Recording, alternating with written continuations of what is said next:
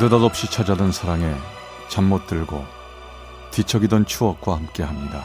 라디오 사랑극장. 어느 날 사랑이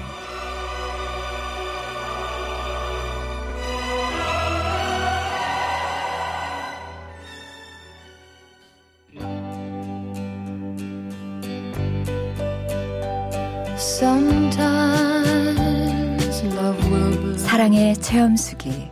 어느 날 사랑이 제 331화 늦깎이 사랑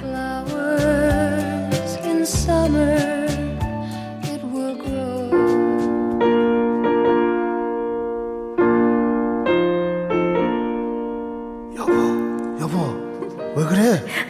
왜 자꾸 앞으로 숙이고 그래? 어디 아파? 속이 울렁대? 아니 그게 아니고 나 있잖아 자 꾸 웃음이 나와 왜 이러지 사람들이 보면 쑥덕거릴 것 같아 결혼하는 게 그렇게 좋냐고 어, 나 어떻게 어떻게 아유, 당신이 그러니까 나도 괜히 웃음이 나잖아. 어, 맞다. 결혼식 날 신부가 웃으면 첫애 딸이라는데. 어, 우리 큰딸 이름이나 지어놓고. 어, 뭐야 결혼식 하다 말고 딸 이름 짓자고 오래전 그날 남편과 저는 웃음을 참으며 겨우겨우 식을 올렸답니다. 뭐가 그렇게 우스웠는지는 모르지만 우린 둘 다 연신 싱글벙글. 그래요. 참 좋았죠. 그날 웃어서 그런지 우리는 정말로 첫 딸을 얻었고 둘째는 아들이었죠. 조금은 빠듯해도 알콩달콩 애들 키우는 재미로 살던 어느 날. 뭐라고요? 우리 우리 그이 가요?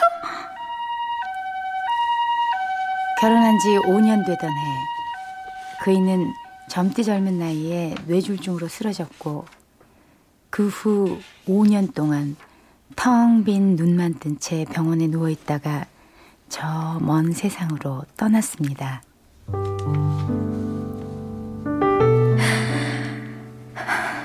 여보,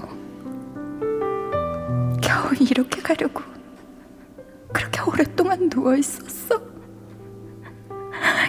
이거 버틴 거야. 아, 조금만 더 기다리지. 우리 애들 대학 가고 결혼할 때까지. 그때까지만 내 옆에서 기다려야지. 왜, 왜.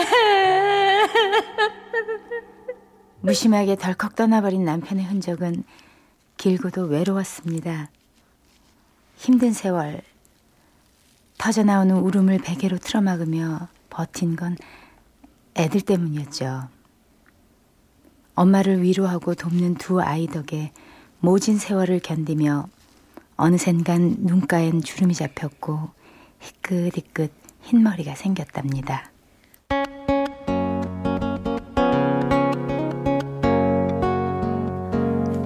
엄마, 정말 일하려고? 아, 왜 그래, 정말. 제발 이젠 집에서 좀 쉬어요. 응? 아이고 됐네요. 니넨 엄마 걱정 말고 공부나 열심히 해. 그게 엄마 돕는 길이야. 그리고 엄마 오늘부터 출근이야. 엄마 기다리는 사람이 있으니까 괜히 딴지 걸지 마. 그럼 엄마 간다. 고맙게도 애들이 장학금과 알바로 자기 앞가림을 하는 대학생이 되던 때 저는 요양보호사 자격증을 땄습니다. 그날은 제가 자격증을 따고 처음 출근하는 날이었죠. 계세요? 요양보사 부르셨죠? 어서 오세요. 문 열어드릴게요. 인터폰을 통해 들리는 목소리. 그분과 첫 만남이었죠. 안녕하세요. 잘 부탁드립니다. 아유 아니요 제가 더 잘 부탁드려. 어머, 아우 집안이 아주 깨끗하네요. 거동에 불편하셔서 집안일이 어려운 줄 알았는데. 아, 제가 좀 깔끔쟁이죠? 제가 어릴 때 다쳐서 휠체어를 좀 오래 탔는데요. 덕분에 휠체어 운전은 완전 프로급입니다. 청소, 요리, 빨래 뭐든지 척척이죠. 아니 그런 분이 왜 저 같은 사람을? 아, TV를 보니까 봄에는 꽃놀이, 여름엔 물놀이, 철마다 다들 많이 놀러 다니더군요. 전 사정이 이래서 못 다녔는데 그래서 운전도 하실 수 있는 길동무 해주실 분을 부탁드린 겁니다. 아, 아 예. 아, 아, 근데요, 멀리 여행 가는 건 생각 안 하고 왔는데. 아, 그런 거 걱정 마십시오. 이 당일치기로 다닐 수 있는 것만 생각하시면 됩니다. 부담 갖지 마세요.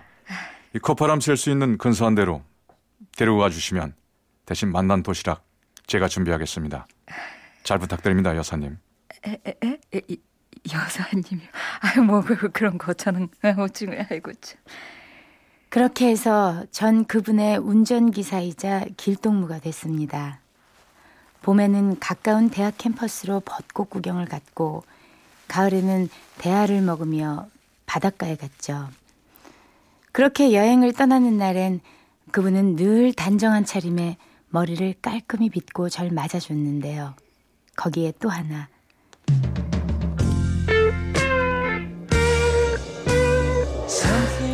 이 노래 뭐예요? 비틀즈입니다. 김 여사님은 안 좋아하세요? 에, 비틀죠. 들어보긴 했죠. 근데 임 선생님처럼 이렇게 CD까지 사고 그런 적은 없어서요. 아, 저는 무척 좋아합니다. 아, 예. 몸이 이렇다 보니까 어려서부터 음악 듣고 라디오 듣는 걸 좋아했는데 비틀즈가 최고였죠. 자, 한번 들어보세요. 여행길에 그분이 가져온 비틀즈 CD. 차 안에는 음악이 가득하고 차 밖으론 한적한 풍경이 스쳐가고 전 괜히 좀 울컥했습니다. 사는 게 바빠서 음악이니 여행이니 그런 건 제게 전부 사치였거든요. 하, 전 무슨 복으로 젊은 시절 놓친 그 모든 걸 지금 와서 누리게 된 걸까요? 아, 너무너무 시원하고 좋네요. 이게 다 김 여사님 덕분입니다. 이 바닷가에 왔던 게 언제였는지 기억도 잘 안 납니다. 예, 저도 그래요. 바다 보러 올 여유 같은 거 없었거든요. 아, 참. 김 여사님, 이거. 에? 이, 이게 뭐예요? 아, 선크림 하나 샀어요. 바닷가 햇살 따가운데 바르셔야 할 것 같아서요. 그리고 운전하시다 보면 손이 자꾸 탄다고 그러더라고요. 그래서 손에도 부지런히 바르시고. 어, 손해요. 어, 제 손은 뭐 벌써 험할 대로 험해졌는데. 아, 무슨 말씀이세요? 그럴수록 더 아끼셔야죠. 그만큼 애를 많이 쓴 손인데 가꿔줘야 하는 거 아닙니까? 자, 넣어두시고요. 꼬박꼬박 챙겨서 바르세요. 아셨죠?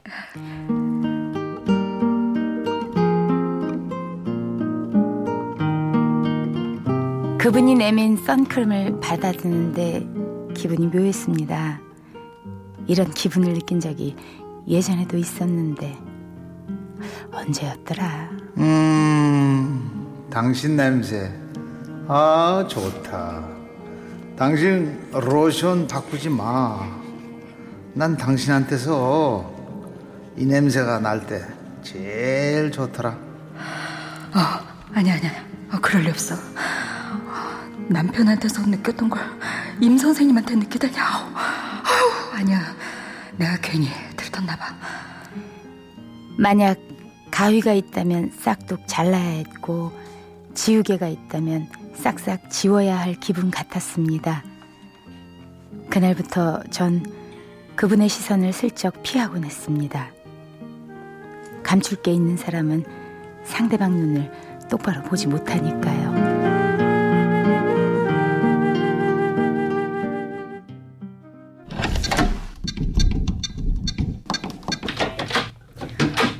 임 선생님, 저 왔어요. 아, 어서 오세요.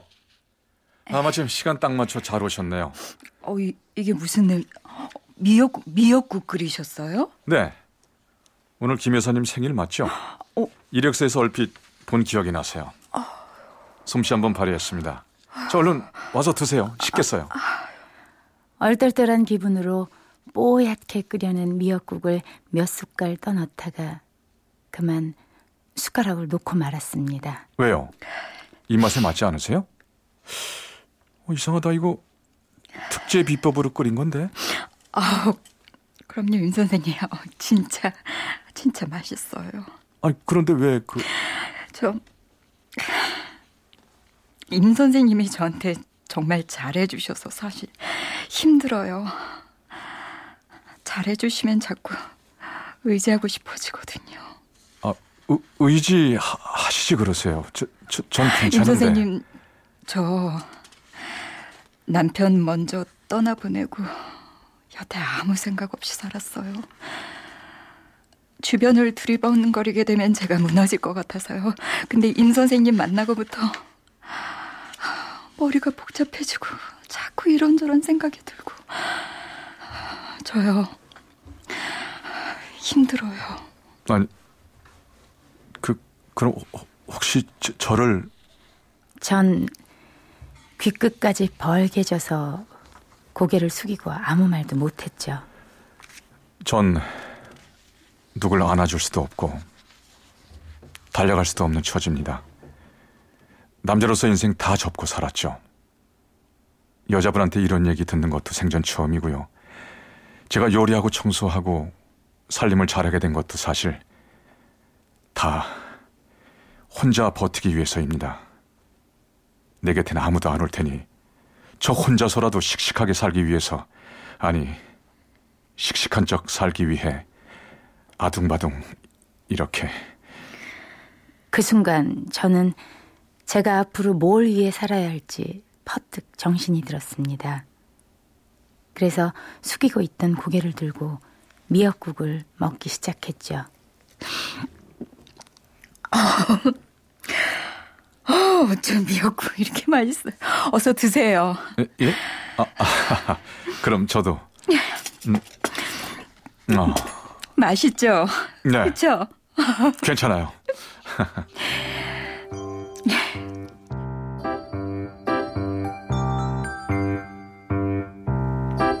이렇게 맛있게 끓이는 법. 왜 혼자만 비밀로 꿍쳐 두세요? 저도 좀 알려주세요. 이거 말고도 임 선생님이 잘하는 조기 조림이랑 그 깻잎장아찌 요리법도요.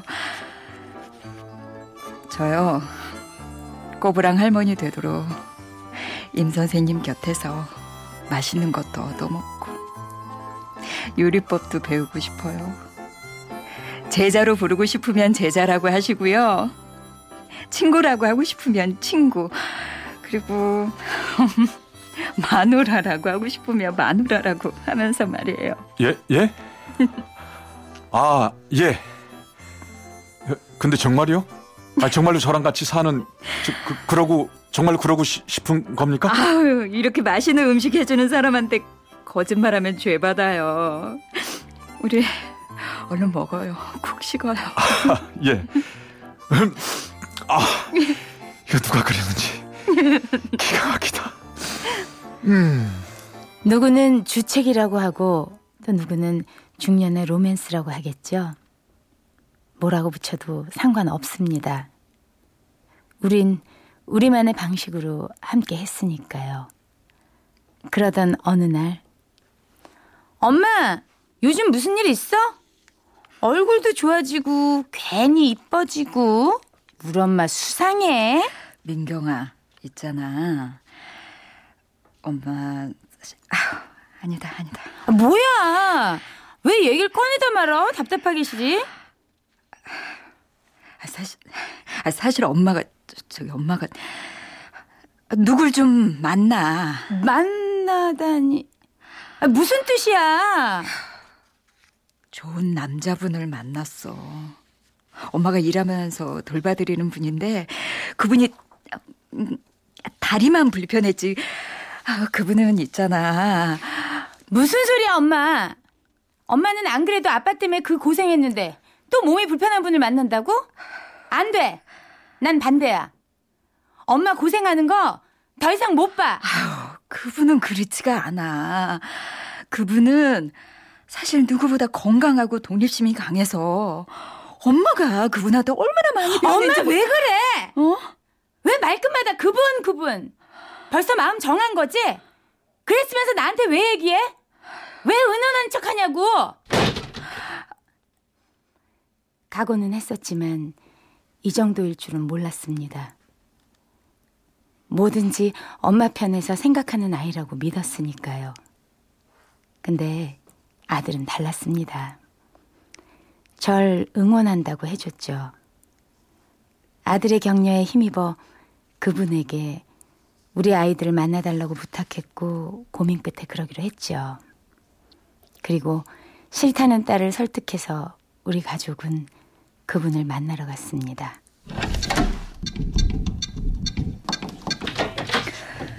임 선생님, 저희 왔어요. 아, 저 이쪽에 있습니다. 아이. 얼른 들어오세요. 아이들과 함께 집안에 들어서니 이게 웬일이죠? 임 선생님은 휠체어에 내려와 의자에 앉아 있고 휠체어는 저만치 떨어져 있었습니다. 어서 오세요. 오늘은 애썼습니다. 아, 김 회사님, 휠체어 좀 이리로 갖다 와 주시겠어요? 아, 예. 제가 갈 수도 있지만 시간이 좀 걸릴 것 같아서요. 어, 그러게요. 자, 여기 있어요. 휠체어에 앉혀드려요? 아니, 아니, 고맙추면 됐습니다. 늘 저 혼자 하는 일인데요, 뭐. 으쌰. 아, 이제, 이 저한테도 다리가 생겼네요. 자, 다들 이제 식사하러 가실까요? 제가 미리 차려뒀습니다. 저뿐만 아니라 아들과 딸은 뭔가 좀 어리둥절한 기분으로 식탁에 가서 앉았습니다. 식탁엔 정성껏 준비한 음식이 가득했죠. 자, 다들 드시죠. 뭐 차린 건 없지만 많이 드시라는 입에 발린 말은 안 하겠습니다. 차린 거 정말 많죠? 저 이거 차리느라 애썼으니까 맛있게 많이 많이 드세요. 아, 고마워요, 임 선생님. 자, 다들 먹자. 맛있겠다. 근데 큰따님 이름이 민경 씨라고 했나요? 네? 아, 아, 아, 네. 민경 씨가 걱정하는 거 뭔지 알아요. 내가 민경 씨라도 그런 걱정할 것 같아요. 근데 이 집에 와서 지금까지 쭉 봤죠. 음, 내 몸이 불편해서 민경 씨 어머니가 날 도와야 할 일은 생각보다 그렇게 많지 않아요. 난 스스로 하는 방법을 익혀왔거든요. 아, 물론 막상 함께 하다 보면 불편한 게 생기겠지만 민경 씨 걱정만큼은 아닐 거예요. 그 얘기 꼭 해주고 싶었어요. 무슨 뜻인지 잘 알겠습니다. 음식이 다 맛있네요. 엄마가 반할만 하세요. 민경아. 많이 먹어요. 많이 많이 먹고 천천히 놀다 가요.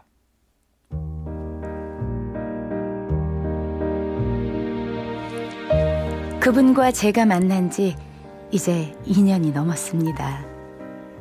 그리고 2015년 1월 3일 가족들과 가까운 친구들만 불러 조촐한 식을 올리기로 했죠. 그날도 전 예전에 그랬듯이 많이 웃게 될까요? 아니면 이번엔 웃음보다 진한 눈물을 흘리게 될까요? 이제는 다 딱딱해져 버렸던 것 같은 심장이 그날만 생각하면 두근두근 저를 다시 여자로 되돌려 놓곤 하네요.